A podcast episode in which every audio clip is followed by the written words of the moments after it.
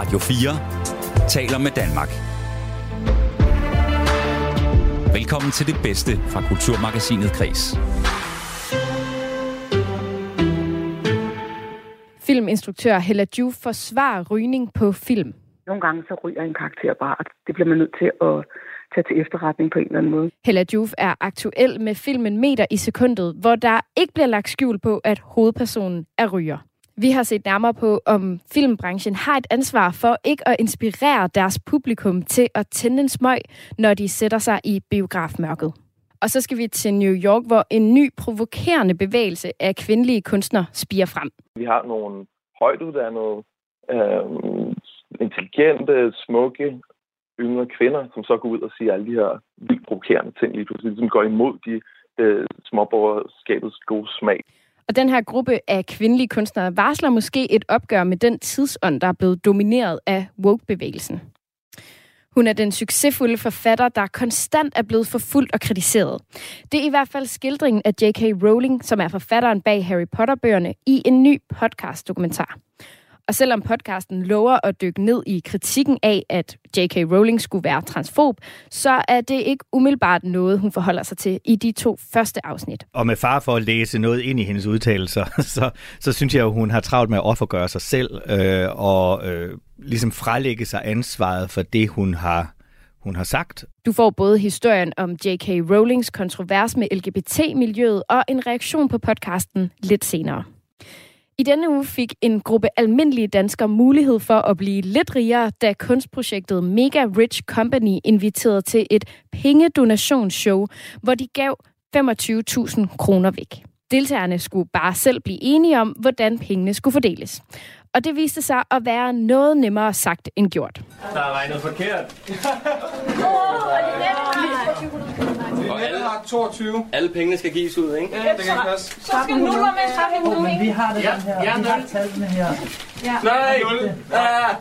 Det her er ugens højdepunkter fra Kulturmagasinet Kreds, som jeg vil præsentere for dig over den næste times tid. Mit navn er Louise Østerlund. Velkommen til. Du lytter til Radio 4. Debatten om rygning er igen blusset op, efter en ny rapport blandt andet viser en stigning i rygning blandt unge. Men hvilket ansvar har filmbranchen for ikke at inspirere biografpublikummerne til at tænde en smøg, når filmkarakterer ryger? Det så vært Maja Hall nærmere på i mandagens udgave af Kulturmagasinet Kreds. Filminstruktør Hella Juf står bag den nye film Meter i sekundet, hvor hovedpersonen Marie, hun rører. Det gør hun for eksempel i det her klip fra filmen, hvor kæresten fortæller hende, at han har fået job i den vestjyske by Velling, og de skal flytte. Det er så dejligt. Han skal i vuggestue. Jeg skal i gang. Der er noget, jeg lige skal sige til dig. Er du ved at gå fra mig? Jeg har fået tilbudt et job. Hvor er det henne? Så længe det ikke er i Jylland. Jeg ved ikke, om du kunne høre det, men det var sådan en cigaret, der er blevet røget på her til sidst i klippet. Og vi har en hovedperson i meter i sekundet, som er den her filmatisering af Stine Pilgaards roman af samme navn, der kæmper med at finde sin plads i den lille vestjyske by øh, her. Og øh, med at føle sig som andet end påhæng til kæresten, der arbejder på byens højskole. Jeg kan ikke mere, Marie. Det bliver for meget oven i min rygestop. Rygestop kan være svært for flere karakterer i meter i sekundet, og altså med den her film. Og antallet af eksempler på rygescener på film helt generelt er mange, og det problematiserer kraftens bekæmpelse. For rygning på film kan få særligt unge til at begynde at ryge. Altså, der er ingen tvivl om, at rygescener på, på film, det betyder, at der er flere børn og unge, der begynder at ryge. Så jeg synes også, at filmbranchen har et ansvar på det her område. Det er ikke sådan, at vi vil gå ind for et fuldstændigt forbud mod at vise rygning på film, men, men vi synes, de skal tænke over det, og de skal være opmærksom på, at jo flere rygescener der er på film, jo flere børn og unge begynder at ryge. Derfor så har jeg ringet til instruktør på meter i sekundet, Hella Ju, for at spørge, hvorfor hun lader karaktererne ryge på film, når det nu kan få folk til at ryge.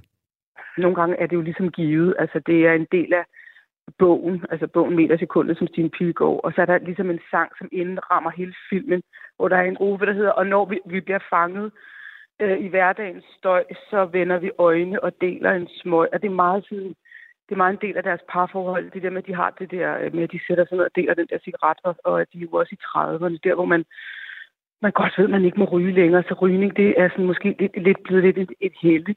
og sådan et sted, hvor man, hvor man stadigvæk sådan hopper tilbage til ungdommens øh, sådan uforsigtighed. Øh, når man er ung, ved man jo ikke, at man skal dø, så der ryger man jo gladeligt. Men øh, så det er så meget en del af fortællingen og øh, karaktererne. Men, men du kan tro, altså for eksempel, da jeg lavede min... Jeg rømmer mig lige, er det okay? Og det er ikke, fordi jeg har røget her til morgen. da jeg lavede en kort lang for 20 år siden eller sådan noget, der, var- der, jeg tror ikke, der er nogen af karaktererne, der ryger. Fordi jeg var meget sådan, jeg kan jo selv bestemme, det er nogle karakterer, jeg har opfundet. Og jeg synes ikke, de skulle ryge. Så der var ingen, der røg i den film. Og øh, så har jeg også lavet nogle andre film, hvor, øh, hvor folk ryger helvede til, fordi det gør de karakterer, der er med i filmen. Jeg prøver lige at man ikke bestemme. hvad er det for et Ja. signal, hvad er det for en karakter, som ryger af helvede til en film? Jamen for eksempel lavede jeg lavede en film, der hed Se min kjole, som handlede om, om fire piger, som øh, boede på sådan et bosted for unge narkomaner, hvor de var i afvænding, og de røg af helvede til. Fordi at de måtte ikke tage stoffer, og de måtte ikke drikke, så, og så røg de. Og hvis man laver en film, der foregår i et fængsel, så vil du også typisk se, at karaktererne ryger meget. Øhm, fordi det gør man, man gør tit, altså når man, når man, det tit bliver rygning brugt som sådan en eller anden form for øh, øh sådan et sted, hvor, hvor vi ligesom, der kan vi i hvert fald selv få lov til at bestemme. Øhm, men det betyder jo ikke, at rygning er noget positivt, men det kan bare betyde, at det, det den her karakter har valgt at gøre, eller den her karakter kan være ryger. så en karakter ryger, så kan du godt komme og sige som instruktør, ah, men jeg synes ikke, han skal ryge, men det vil alle vide var løgn, fordi den her karakter ryger. Øhm, og der skal man være meget sådan, øh, tro mod, jeg synes, man skal være tro mod karaktererne. Men hvis man selv kan bestemme, og det gør jeg meget ud af, hvis, jeg, hvis, hvis man selv kan bestemme, så ryger mine karakterer ikke. For jeg synes ikke, rygning er sådan en feature øhm, øh, hos en karakter, som jeg synes er med til at gøre en karakter mere spændende, eller interessant, eller smart overhovedet. Men nogle gange så ryger en karakter bare, og det bliver man nødt til at tage til efterretning på en eller anden måde. Nu lyder det her fra instruktør Hella Juf om filmen Meter i sekundet, som hun har instrueret, og hvor der bliver rådet. Jeg så lige filmen i går og talte rygescenerne sammen. Der er fire scener, hvor de ryger cigaretter. Vi vender tilbage til Hella Juf og hvad hun har gjort sig tanker om rygning på film. Nu skal vi lige prøve at se, hvad der er anledning til, at vi taler om rygning. For diskussionen om rygning, den er blusset op efter at en undersøgelse af rygevaner fra starten af februar viste, at de seneste års øh, fald i andelen af danskere, der ryger, er stagneret. Og andelen af børn og unge, der ryger, er enten dagligt eller lejlighedsvis, er steget med 2 procentpoint point fra 23 procent til 25 procent siden forrige undersøgelse. Det er særlig interessant, fordi der for to år siden ellers var et dyk i andelen af unge, der ryger, og vi tænkte, way, det lykkes det her. Og det vi tænkte, der lykkes, jamen det var, at man havde steget, eller havde øh, sat prisen op på cigaretter og hævet, hævet prisen fra 40 til 55 kroner pakken. Og øh, det ser jo så ud som om, at det ikke har haft så stor indflydelse. Og nu gentager moderaterne så deres ønske om at forebygge rygning blandt unge ved at hæve prisen yderligere. Faktisk at hæve den øh, en pakke cigaretter til 100 kroner stykket. Hos kræftens bekæmpelse, der mener de, at rygning på film kan blive brugt som en slags markedsføring. Så lyder det fra projektchef for tobaksforbyggelse Nils Tim Kær. product placement, det foregår der måske ikke øh, ofte i Danmark, men, men alle rygescener, øh, især når rygning bliver fremstillet positivt, hvis det er helten, der ryger for eksempel, så vil det alt andet lige betyde, at der er flere børn og unge, som begynder at ryge. Så derfor så synes vi, at man i film og tv-serier skal undgå rygescener, hvis det kan lade sig gøre. Nå, men vi så synes egentlig, det er meget fint, hvis det er den øh, skurken, der ryger. Nej. Altså, jeg, jeg synes, det er enormt svært at afgøre, hvornår det er øh, skurken, og hvornår det er helten. Altså, dengang i, i John Wayne Western, så var det måske ret nemt at afkode. Men i dag er det jo sådan set ret svært at finde ud af. Altså, de, de fleste skuespillere, de har jo et, øh, et nuanceret billede af, af karakteren, ikke? Så, så det, jeg, jeg synes egentlig ikke, man skal... Men det er klart, at, øh, at hvis det er helten på, på den hvide hest, så er det da ekstra irriterende.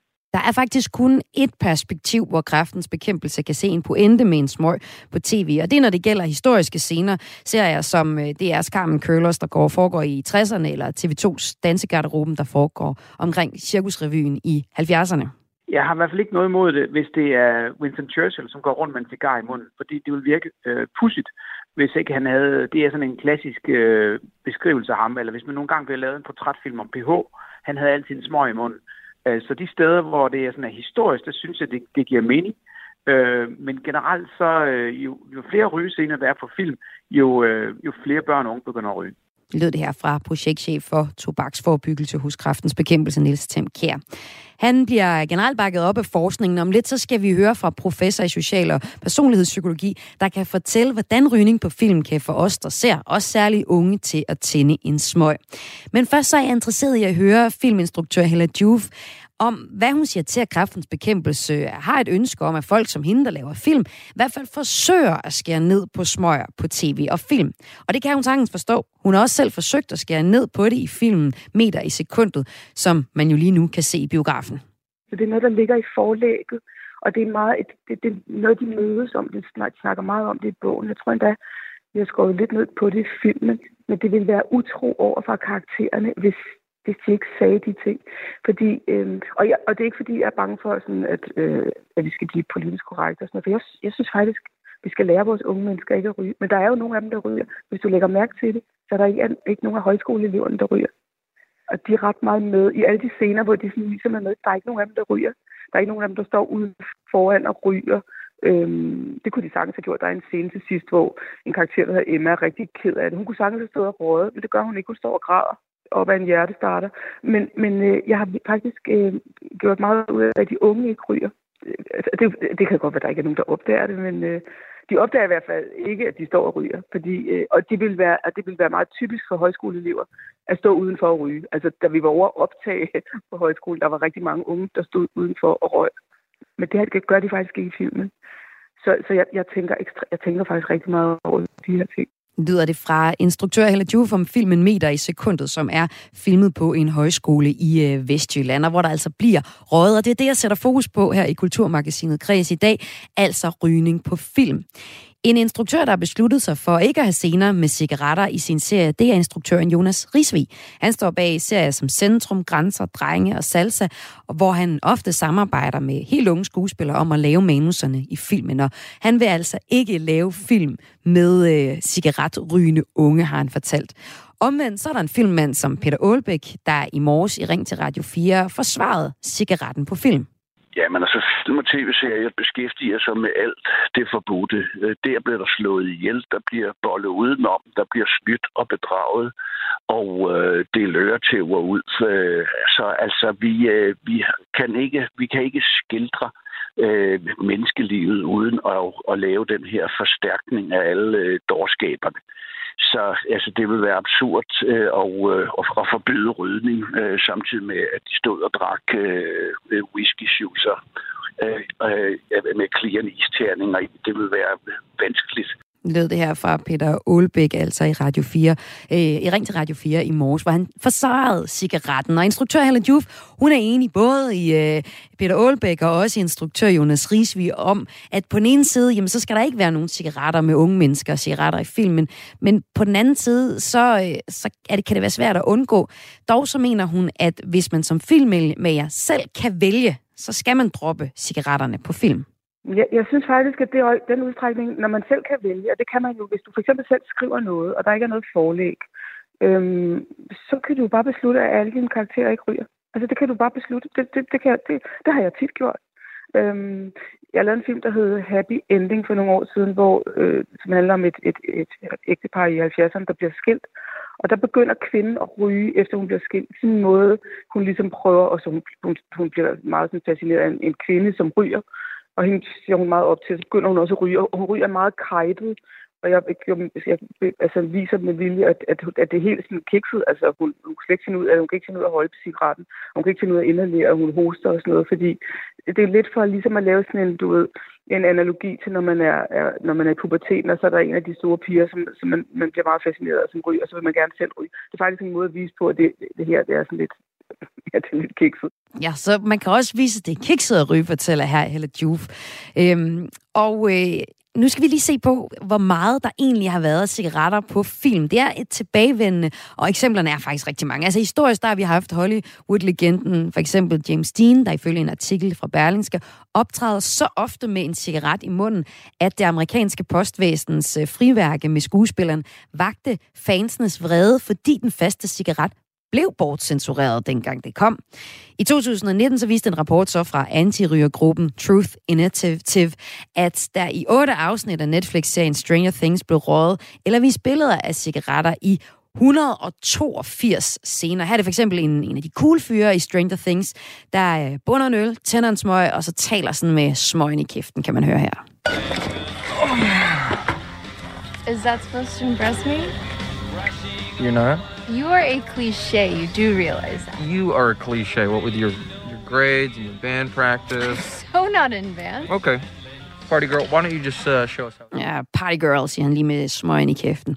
At der er en bevidsthed i filmbranchen om, at rygning i tv-serier og i film kan påvirke unge til at starte med at ryge, det blev klart i 19, hvor Netflix streamingtjenesten meldte ud, at de ville sænke antallet af rygescener i deres fremtidige indhold. Det viser sig nemlig, at dengang, at, at Øh, der var sket en markant stigning i antallet af rygescener. Det var næsten blevet tredoblet fra en periode fra 15 til 16, hvor der var øh, 299 rygescener til øh, 2016 og 17, hvor der var hele 866 rygescener, det skrev Christi Dagblad sidste år.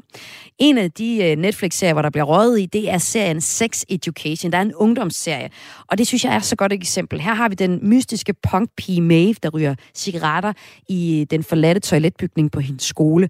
Og her spiller hun for eksempel med sin veninde om at få nogle cigaretter. Do you really think this place has asbestos in it? I don't know. Scabby Queen! I win! I win! No, you don't. You have to get rid of the queen. You lost. Sorry. I still don't get this game. Hand them over. Thank you.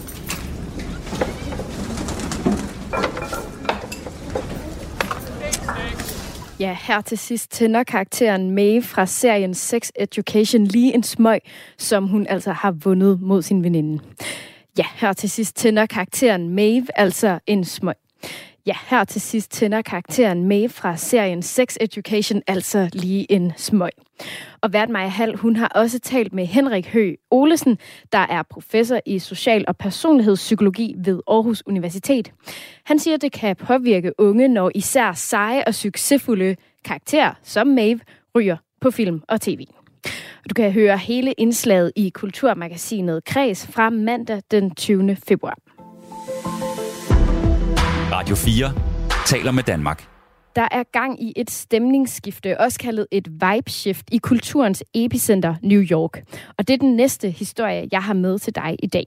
For selvom der er langt fra New York til Danmark, så er det som regel et spørgsmål om tid, før trends og tendenser fra den amerikanske storby også slår rod herhjemme. Og det her stemningsskifte, det er et opgør med den progressive venstrefløjskultur, der nogle gange lidt nedladende bliver kaldt for woke. Altså en samlebetegnelse for bevægelser som Black Lives Matter, MeToo-bølgen og kampen for transkønnedes rettigheder. Det bemærkelsesværdige ved det her opgør, det er, at det ikke kommer fra gamle, sure, hvide mænd, men i stedet for fra unge, kvindelige kunstnere og meningsdannere i New York. De her kvinder er provokerende og ekstremt politisk ukorrekte, og så drømmer de mest af alt om at komme ind på boligmarkedet, få nogle børn og få en gratis sygeforsikring.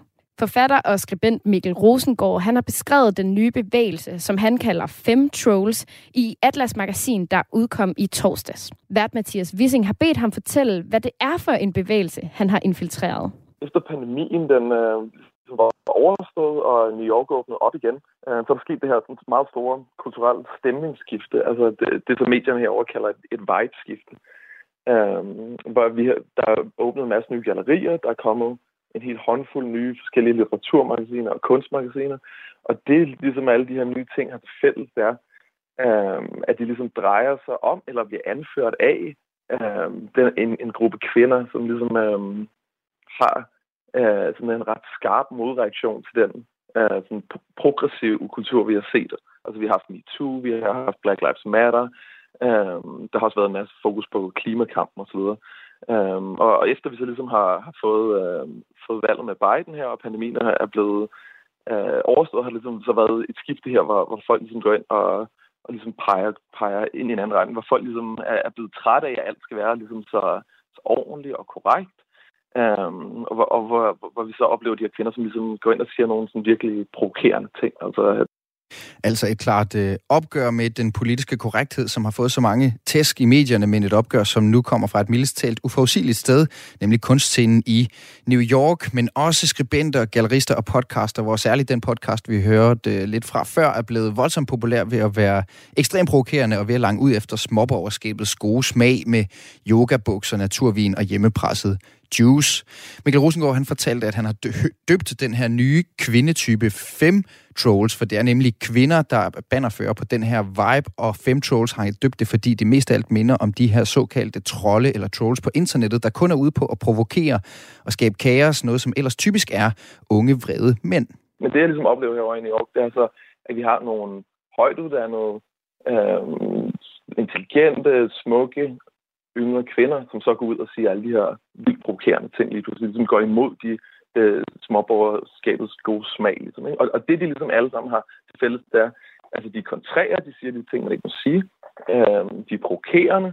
De, de får altid sådan, sådan øh, aktivisterne online og den gode smag online, så de får ligesom folk op i det røde felt.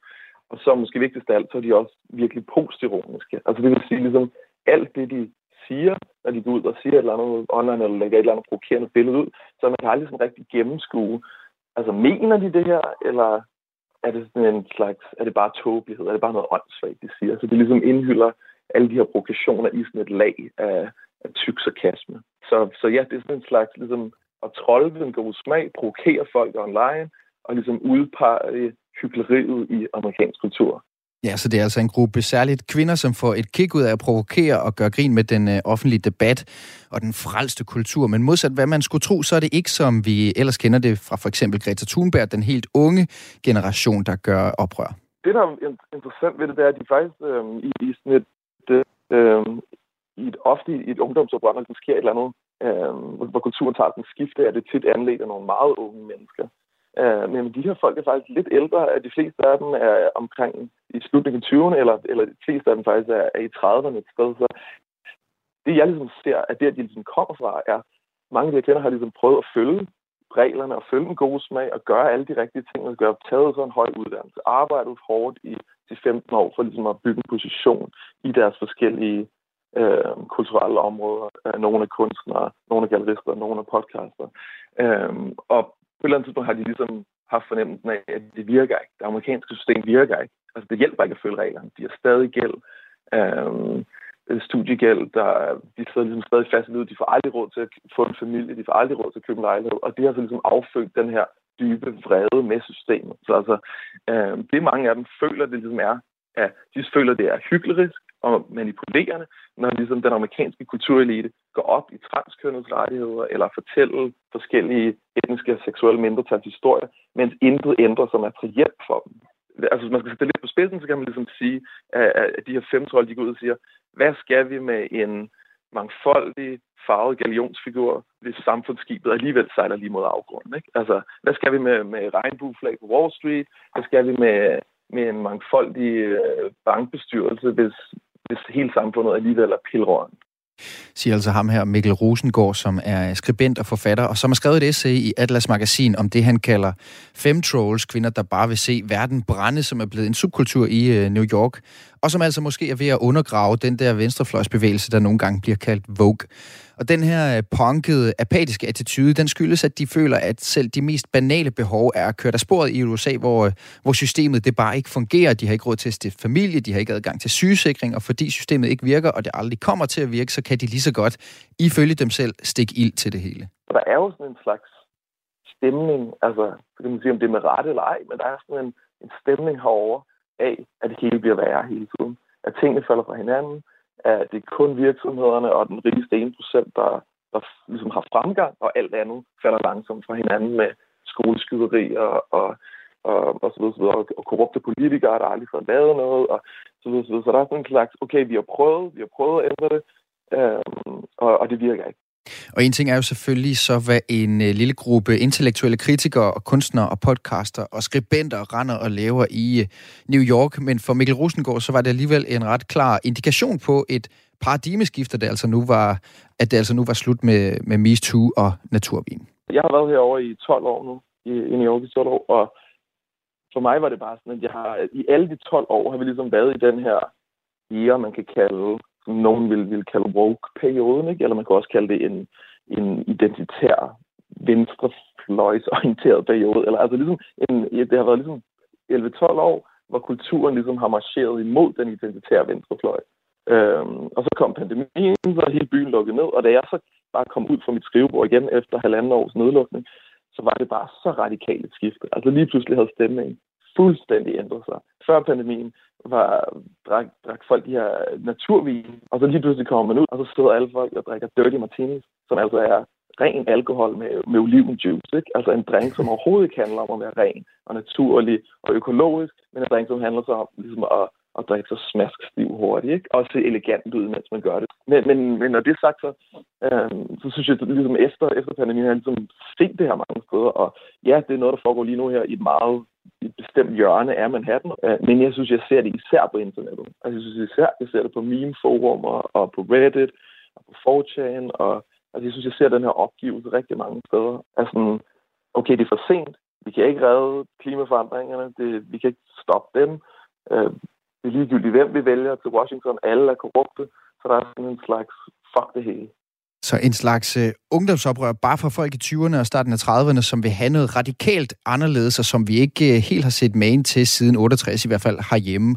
Og som altså måske er begyndelsen på enden til fremmarchen af den her yderliggående identitære venstrefløjs uh, uh, ind, vinde en indpas, som jeg også skal understrege jo altså er langt mere radikal og voldsom i USA, end vi ser den her i, uh, i Danmark.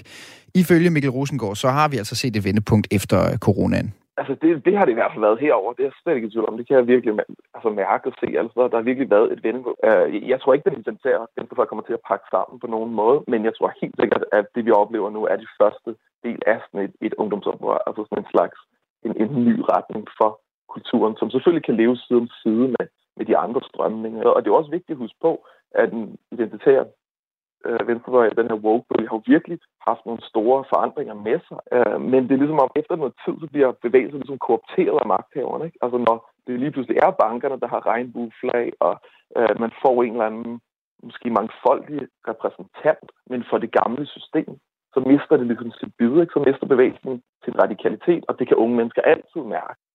Og det er så lige netop her, at den her femtrold eller kvindelige udgave af en internettrold har sin gennemslagskraft, siger øh, Mikkel Rosengård. Det er nemlig rigtig mange, som sukker efter, at nogen inde fra det her kulturelitære ekokammer skærer igennem hyggeleriet og den her overfladiske kapitalistiske smykken sammen med venstrefløjens symboler, som for eksempel regnbueflaget. Og det er lige præcis det, som femtrollen står for ligesom at, at byde igen på en anden måde. Ikke? Altså ligesom at sige de ting, der er forbudte, og være den her rebelske ting, som ligesom går imod den gode smag. Og der vil bare altid være et eller andet fascinerende og cool for, for yngre mennesker ved at, altså, at sige det, man ikke må. Ikke? Altså, der vil altid, tror jeg, unge mennesker have et eller andet fascinerende ved, når der så kommer en karakter som femtrollen ind, og ligesom bare siger, jeg gør, hvad der passer mig. Jeg siger præcis, hvad jeg vil, og jeg er skide ligeglad, fordi det hele går alligevel af helvedes til, så, øhm, så lad os bare lave sjov med det hele. Det fortalte Mikkel Rosengård, der er forfatter og skribent, og som altså har infiltreret den her nye gruppe af provokerende og reaktionære kvindelige kunstnere,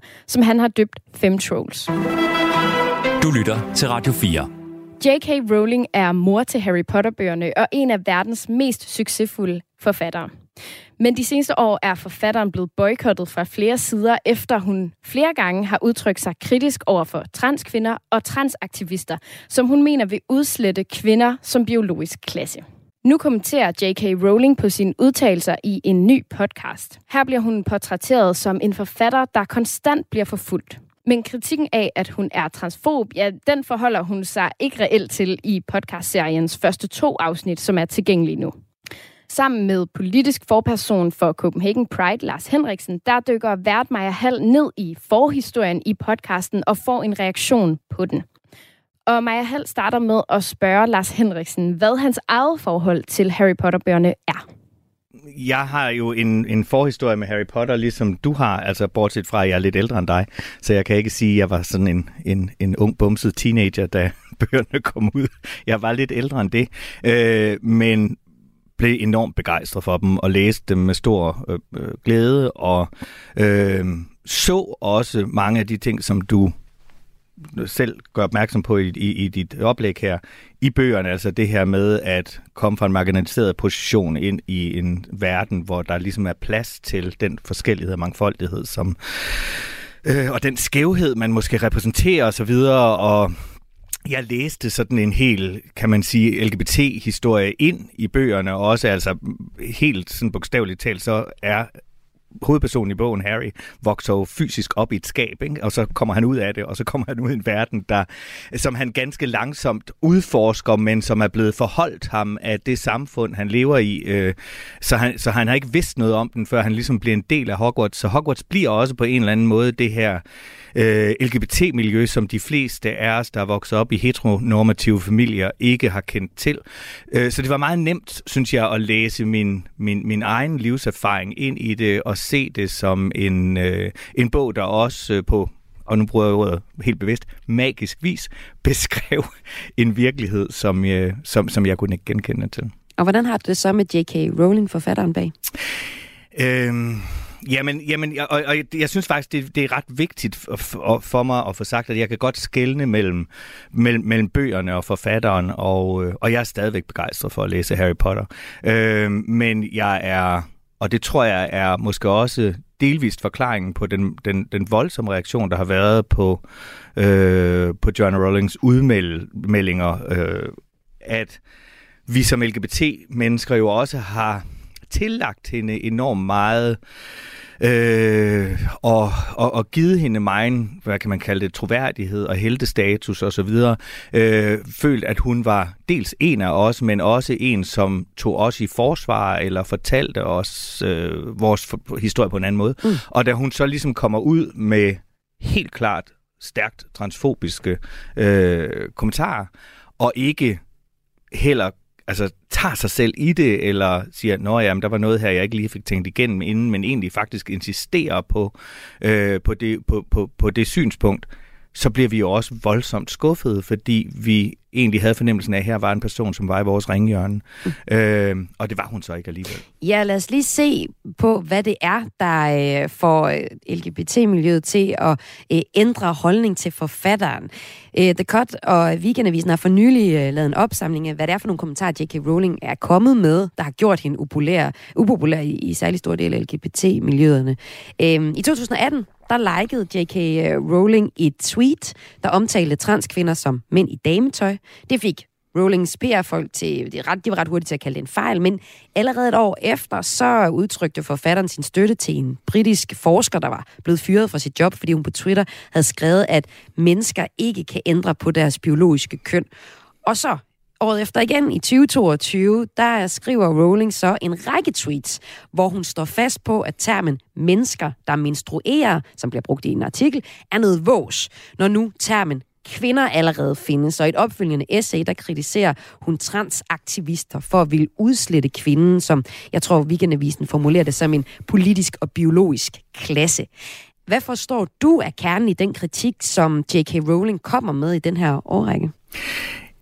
Og det er jo vigtigt, det er vigtigt for mig, nu blev der sagt disclaimer før, det er jo også vigtigt for mig at disclaime her, at jeg står jo her som, som sidst person og udtaler mig om noget her, øh, men har dog fulgt denne her debat, og derfor er det også vigtigt for mig at sige, at jeg udtaler mig som jeg, mig privat, øh, og kan sagtens øh, tage fejl i nogle af de analyser, jeg, jeg kommer med her. Men det, det jeg egentlig oplever er to ting.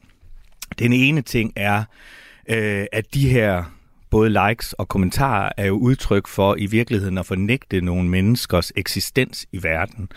Øh, og øh, benægte, at transpersoner er øh, valide, troværdige vidner til deres egne liv, øh, og er nogen, som man kan stole på, fortæller sandheden om sig selv. Og så den anden side af det er, og det synes jeg, og måske også er ved at trække frem, er, at jeg synes, det er bare en, er, er en, en voldsom forsimpling af, hvad det vil sige at være kvinde, øh, hvis der skal sættes lighedstegn mellem at menstruere og være kvinde, fordi altså, jeg kender masser af kvinder, øh, som ikke menstruerer, også cis-kvinder, som ikke menstruerer, og det er jo ikke sådan, at man kan fratage dem øh, deres identitet som kvinder af den grund. Og der kan være mange grunde til, at man ikke menstruerer, men, men det er jo dog kun en, en periode i de fleste menneskers liv. Og nu ved vi, at der er også transmænd, der, der, der menstruerer. Så jeg synes egentlig, at det at bruge begrebet øh, personer, der menstruerer, det er jo en præcisering af, hvad det er for en bestemt mm. gruppe af mennesker i et bestemt livsafsnit eller i nogle bestemte livsomstændigheder, som der bliver talt om, og ikke bare sådan alle kvinder. Og som øh, forperson for øh, Copenhagen Pride og øh, med de kendskaber, den del af LGBT-miljøet, du selv er, hvad er så det største problem med de her udtalelser, som kommer fra J.K. Rowling, forfatteren bag Harry Potter-bøgerne? Jamen, altså, jeg tror, det er to ting. Der er både den emotionelle, det emotionelle problem, det her med, at man reagerer på, at en person, som man troede øh, var en, der stod skulder ved skulder med en, ikke var det. Mm. Og den skuffelse er stor, og den, øh, øh, altså det, det giver en enorm tristhed og frustration. Og den anden side er, at det er frustrerende, at en person, som har så meget taletid og så meget medieeksponering, som øh, Rowling jo også har kvæg sit forfatterskab og sin succes, bruger den til at tale en marginaliseret gruppe ned og underkende øh, nogle menneskers eksistens, som i forvejen kæmper for at blive anerkendt. Øhm, og det, det, det er jo en magtdemonstration, som, øh, som jeg synes er faktisk, at, at det er helt rimeligt at blive skuffet og vred over. Og det der er mange, der har ytret, de øh, er også øh, for eksempel nogle af dem, der har været med til at filmatisere hendes øh, bøger, for eksempel Daniel Radcliffe, der er spillet Harry Potter i filmatiseringen. Han stillede sig også frem i, i 2020 og, og tog afstand fra det. Han sagde, en hver udtalelse, der siger det modsatte, fjerner identiteten og værdigheden hos transkønnet, og det går imod alle råd fra professionelle organisationer, som er, har langt mere erfaring på området end Joe, altså J.K. Rowling og mig, øh, fortalte skuespillerne ifølge TV2 dengang. Mm. Så er der jo så nu kommet den her podcast, som er grunden til, at vi taler om alt det, J.K. Rowling har skrevet, blandt andet ja. på Twitter. Den kom øh, i går, der kom de første to afsnit af en podcast-dokumentar, hvor J.K. Rowling også forholder sig til kritikken. Jeg har brug for at sige også, fordi øh, de første to afsnit, som jeg har bedt dig lytte til, der er vi ikke så meget inde på det endnu. Men lad os lige få præsenteret den her podcast. Øh, den kommer fra mediet The Free Press. Den hedder The Witch Trials of J.K. Rowling. Den har verden Megan Phelps Rober, øh, hvor hun interviewer J.K. Rowling. Hun har også talt med, øh, med kritikere af forfatten, både de, der kritiserede Harry Potter-bøgerne, da de udkom, og de, der kritiserer hende nu. Og hun siger indledningsvis, at der er et sammenfald i kritikken. De nemlig låner formuleringer om heksejagt, selvom de ikke er enige i, hvem der er heksen og hvem der tænder bålet. And one of the things that stood out to me was how people on all sides of this conflict felt so under attack, so threatened, that they invoked the language of witch hunts, even as they vehemently disagreed on who was the witch and who was the mob lighting the fire. I'm Megan Phelps Roper, and these are the witch trials of J.K. Rowling. Ja, politisk forperson i Copenhagen Pride, Lars Henriksen. Hvad hæfter du der ved, efter at have hørt de første to afsnit af den her podcast med J.K. Rowling? Ja, altså nu skal jeg jo ikke sige noget, der gør, at folk ikke gider at høre på den, men, men, men jeg hæftede mig faktisk ved, at jeg synes, den var langt hen ad vejen ret ligegyldig, og jeg synes faktisk ikke, der kom noget særlig væsentligt frem.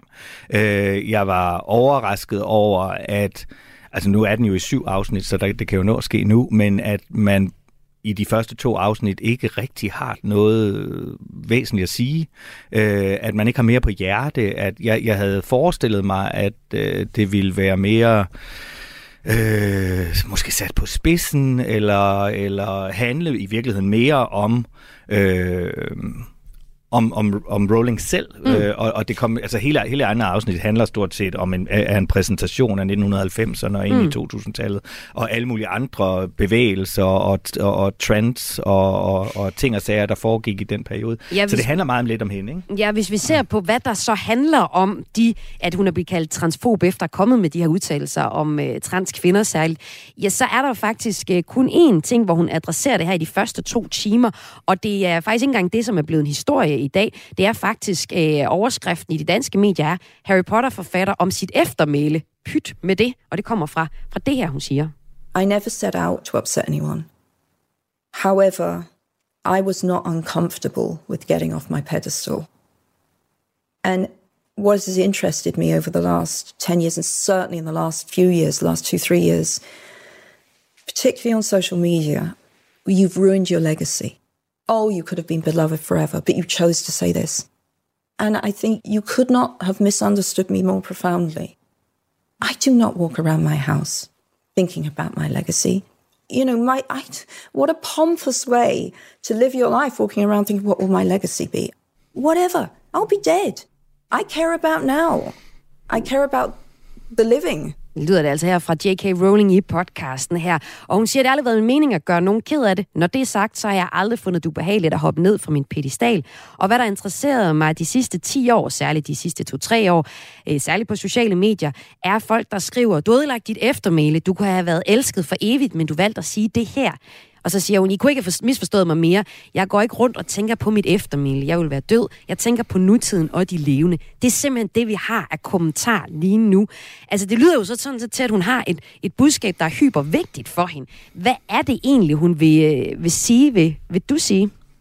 Ja, altså, og med far for at læse noget ind i hendes udtalelser, så, så synes jeg jo, hun har travlt med at offergøre sig selv, øh, og øh, øh, ligesom frelægge sig ansvaret for det, hun har hun har sagt, øh, og sige, hun har ikke gjort, altså, og, og, og hun siger jo det her med, jeg har aldrig nogensinde sagt det her for, for at, at, at, at såre nogen.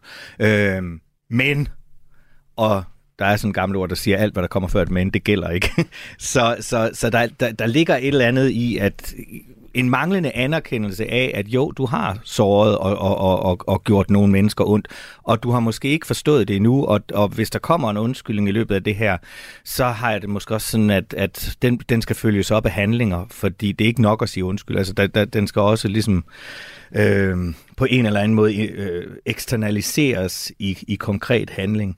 Men jeg er ikke sikker på, at der kommer en, fordi mm. det er ikke det, der er lagt op til. Det kan jo øhm, være, det simpelthen er det her, hun mener. Og, ja, og, og, og man kan sige, hele titlen på programmet, og også den måde, det sådan ligesom bliver framet på nu her med, at under hele øh, popularitetsbølgen med Harry Potter, der var det den øh, ultrakristne højrefløj i USA, der ville brænde bøgerne og udelukke dem fra biblioteker og alt muligt andet, og nu hvor man er et andet sted, så er det lige pludselig øh, transaktivister og så videre. Så hun er jo altså den evigt forfulgte uskyldighed, og, øh, og så spiller man selvfølgelig på det her med, at hendes bog handler om, eller bøger handler om hekse, og nu er hun den her, øh, kan man sige, hekseskikkelse, som alle, vil, alle forfølger med forskelligt fortegn. Øh, men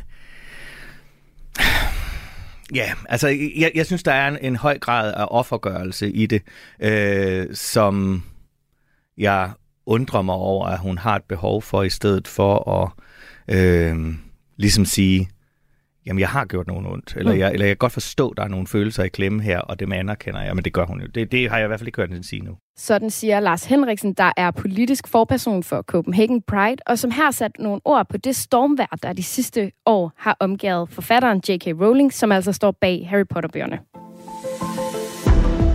Radio 4 taler med Danmark. Et interessant økonomisk eksperiment udspillede sig i denne uge på Husets Teater i København.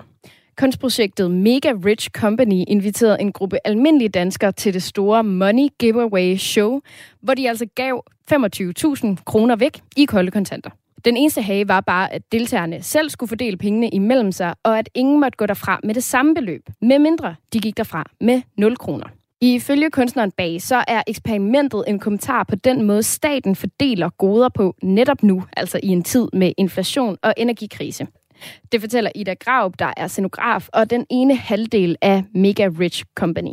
Jamen egentlig så øhm, havde vi den her idé om at øh, skabe det her kunstprojekt, som også er et krisehåndteringsfirma, øh, som ønsker at skabe et velstående Europa uden kriser. Øh, det er i hvert fald det, vi siger udad til. Øh, I virkeligheden er det jo så rammen om det her kunstprojekt, hvor vi øh, ønsker at lave et billede på Danmark som sådan, et samtids- og et fremtidsbillede, Øh, og vi ønsker, at det her billede øh, skal være et billede på det rige land i verden, og hvordan at det her land håndterer de kriser, vi står overfor. Ja, når man nu har de 25.000, som ligesom er symbolet på, på det rige land, hvordan fordeler man så pengene? Og så er jeg jo spændt på, nu øh, lavede I jo det her eksperiment i går, jeg sådan, var i kontakt med jer op til, I var sådan, vi ved sgu ikke, hvordan det ender det her. Mm. Hvad, hvad, hvad vil du sige, at jeres show i går viste om vores forhold til at fordele penge? Jamen altså, det var jo virkelig interessant, hvordan at, øh, at folk i virkeligheden meget hurtigt kom ind på tanken om det her med at skulle trække lod om de her penge. For jeg tror egentlig noget af det, som det her øh, eksperiment også viste, er, hvor akavet og svært et forhold vi i virkeligheden har til, øh, til penge. Det er nemmere at sådan ansvarsfralægge sig ved at sige, at vi, vi, vi trækker sgu lod om dem, så, øh, så er der ingen, der ligesom skal tage ansvar for at være dem, der har øh, enten været grådige eller øh, ja, taget for stor en bid af kagen. Og øh, hvordan det så øh, foregik, jamen blandt andet så har du fortalt, at du havde måske håbet, at folk var lidt mere idealistiske, men det blev hurtigt til noget med at trække lod om pengene. Og øh, i jeres eksperiment, så er det interessant at se på, hvad, hvad det er, der, der vinder i sådan en forhandling, og, og hvem, altså dem, der har mest brug for pengene, eller dem, der er bedst til at argumentere. Hele det her øh, eksperiment, det blev jo faktisk filmet, og det øh, præsenteret, har vi præsenteret for øh, det næste gæst, jeg har med her i Kulturmagasinet Kreds. Det er ekspert i forhandlingsteknik, Mikkel Grundsø. Velkommen til dig. Hej. Du skal gøre os klogere på, hvilke principper, der vinder hos os deltagere, og hvad vi kan lære af vores adfærd sådan undervejs. Men Ida, vi skal lige prøve at forstå, altså, hvad var rammerne omkring det her eksperiment? 29 deltagere, 90 minutter, 25.000 kroner og så nogle regler. Ja, så havde vi sat øh, fem regler op for, at, øh, for at, at de her deltagere ligesom havde nogle rammer for at uddele øh, de, det her beløb. Og øh, det, for, den første regel, det er, at ingen må få det samme beløb og så øh, med mindre beløbet er 0 kroner. Så det vil sige, at, øh, at, øh, hvad hedder det, at, beløb, at beløbet kan ikke deles ligeligt ud mellem alle i rummet. Øh, beløbet skal være delt med 100 kroner, for vi havde hævet de 25.000 kroner kontant og havde dem øh, i en skål foran øh, deltagerne. Så må du ikke øh, modtage pengene på vegne af nogen. Det vil sige, du må ikke komme og sige, at jeg, jeg øh, øh, hvis jeg får pengene, så giver jeg dem videre til den her NGO eller et eller andet. Og alle pengene skal øh, fordeles blandt publikum. Og til sidst så var det så, at hvis man kommer ud i en afstemning, skal der være to tredjedel flertal blandt publikum. Og øh, undervejs på det her, så bliver deltagerne jo så klogere på hinandens øh, indkomstniveau. De kan snakke om hinanden om det, og inspiration til, hvordan pengene fordeles ud i samfundet. Blandt andet for de at vide, at mænd får 18 procent mere indkomst end kvinder, og at lønniveau ofte følger uddannelsesniveau. Så der bliver ligesom, der kommer lidt drøb af info under det her. Mikkel Grundsø, deltagerne forsøger først at fordele pengene ud fra retfærdighed. Hvad er det for nogle regler, du forsøger at, at sætte op på den måde? Jamen altså, det vi har med at gøre i den, øh, det forsøg, som blev lavet i går, det er det, vi kalder en distributiv forhandling, hvor de har et fikset øh, beløb, 25.000, der skal distribueres, altså fordeles. Øhm, og det vi ser, det er, at de fleste mennesker går ind i sådan en forhandling med en grundlæggende tanke om, hvor meget kan jeg få ud af det her. Mm. Altså en egocentrisk tankegang. Det er derfor, man køber billetter til det. Man tænker 25.000, det vil jeg da gerne. Det vil vi gerne have. Ja. Og, og vi ser også de første, der bliver bedt om at sætte pris på, hvor meget vil de gerne selv have ud af det, sætter sig faktisk til at have en højere pris end gennemsnittet, hvis du dividerede beløbet med antal deltagere. Den første siger 5.000, øh, hvilket jo er udtryk for en egocentrisk holdning, fordi du mener jo, du har krav på nærmest en femtedel af beløbet. Ikke? Senere modererer folk sig så, fordi det, der sker i eksperimentet, det er, at vi ser en socialiseringsproces. De begynder at grine sammen, begynder at snakke sammen, begynder at lære hinanden at kende. Så bliver det også sværere at rave til sig. Fordi man vil gerne være lidt, øh, om ikke venner med alle, men i hvert fald vældig af de fleste. Og, og hvorfor må deltagerne sådan give op på det der med at fordele pengene på en retfærdig måde, vil du sige? Jamen, de gør lidt brug af sådan god gamle Aristoteles' øh, appelformer med blandt andet logos med at, at se, hvad, hvad er en rimelig, hvem har mest brug for pengene.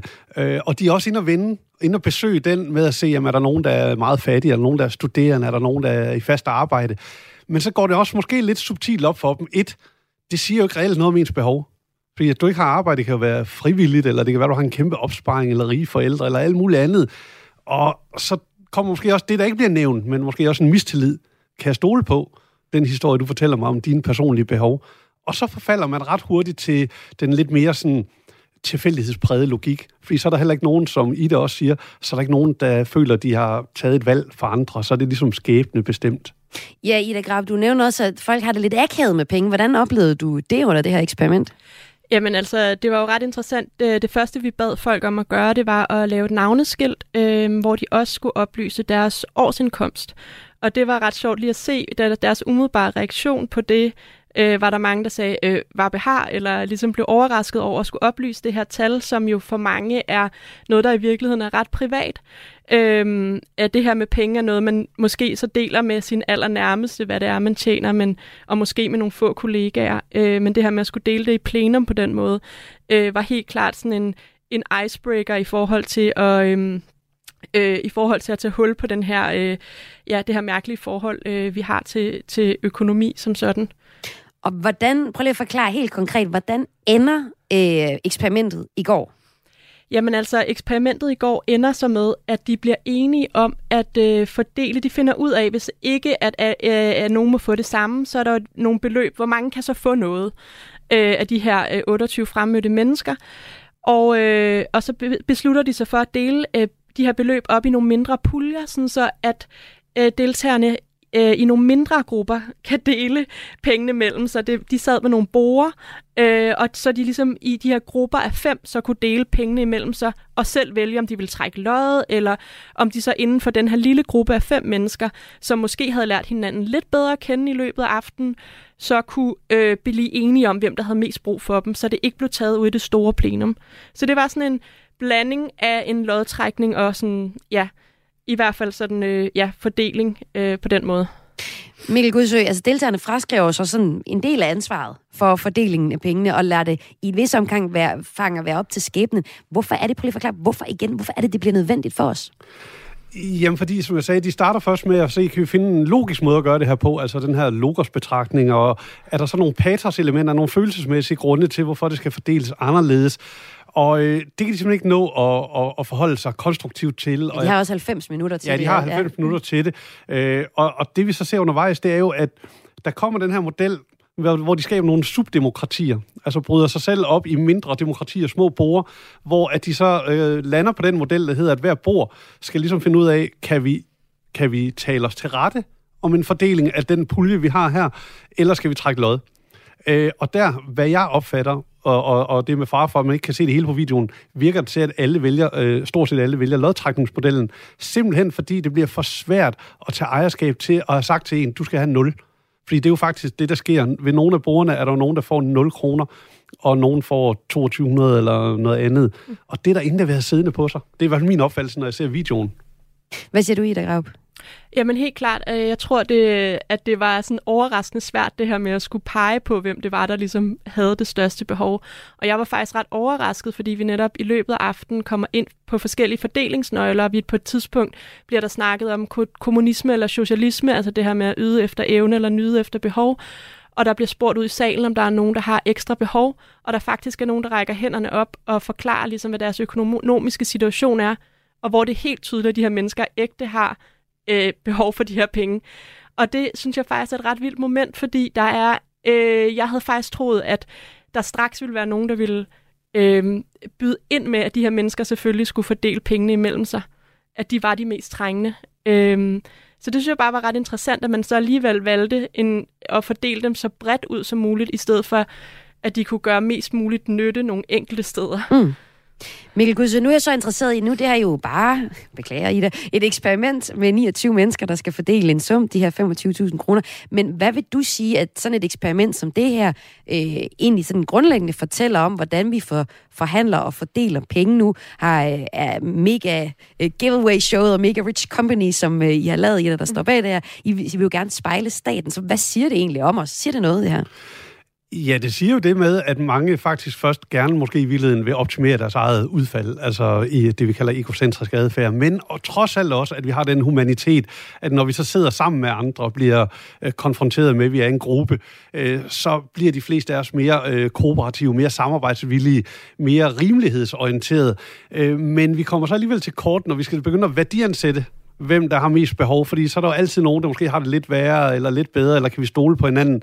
Og så bliver det måske lidt nemmere med en enten matematisk fordeling, det måtte de så ikke her, fordi ingen måtte få det samme beløb, men så kan det blive det næstbedste, det er en tilfældighedspræget lodtrækning, fordi så kan alle ligesom sige, nå ja, men øh, øh, shit happens.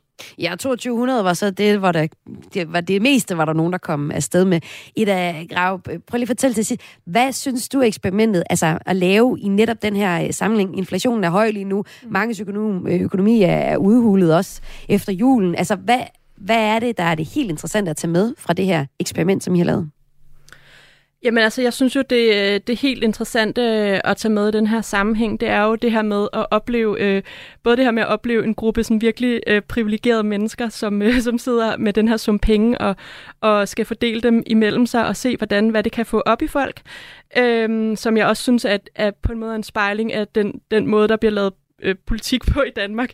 Altså de her, den her gruppe af mennesker, der sidder og flytter rundt øh, på nogle penge. Øh, og så synes jeg også, øh, at det, øh, er helt vildt interessant, det her med, øhm, ja, med vores forhold til penge, og øh, forhold til netop det her med, hvad der er fair i den sammenhæng, øh, fordi at det, det kan være sindssygt mange forskellige ting. Det sagde Ida Graup, der er scenograf og den ene halvdel af duoen bag kunstprojektet Mega Rich Company. Og med til at snakke om det her eksperiment, der var også Mikkel Gudsø, der er ekspert i forhandlingsteknik. Du lytter til Radio 4.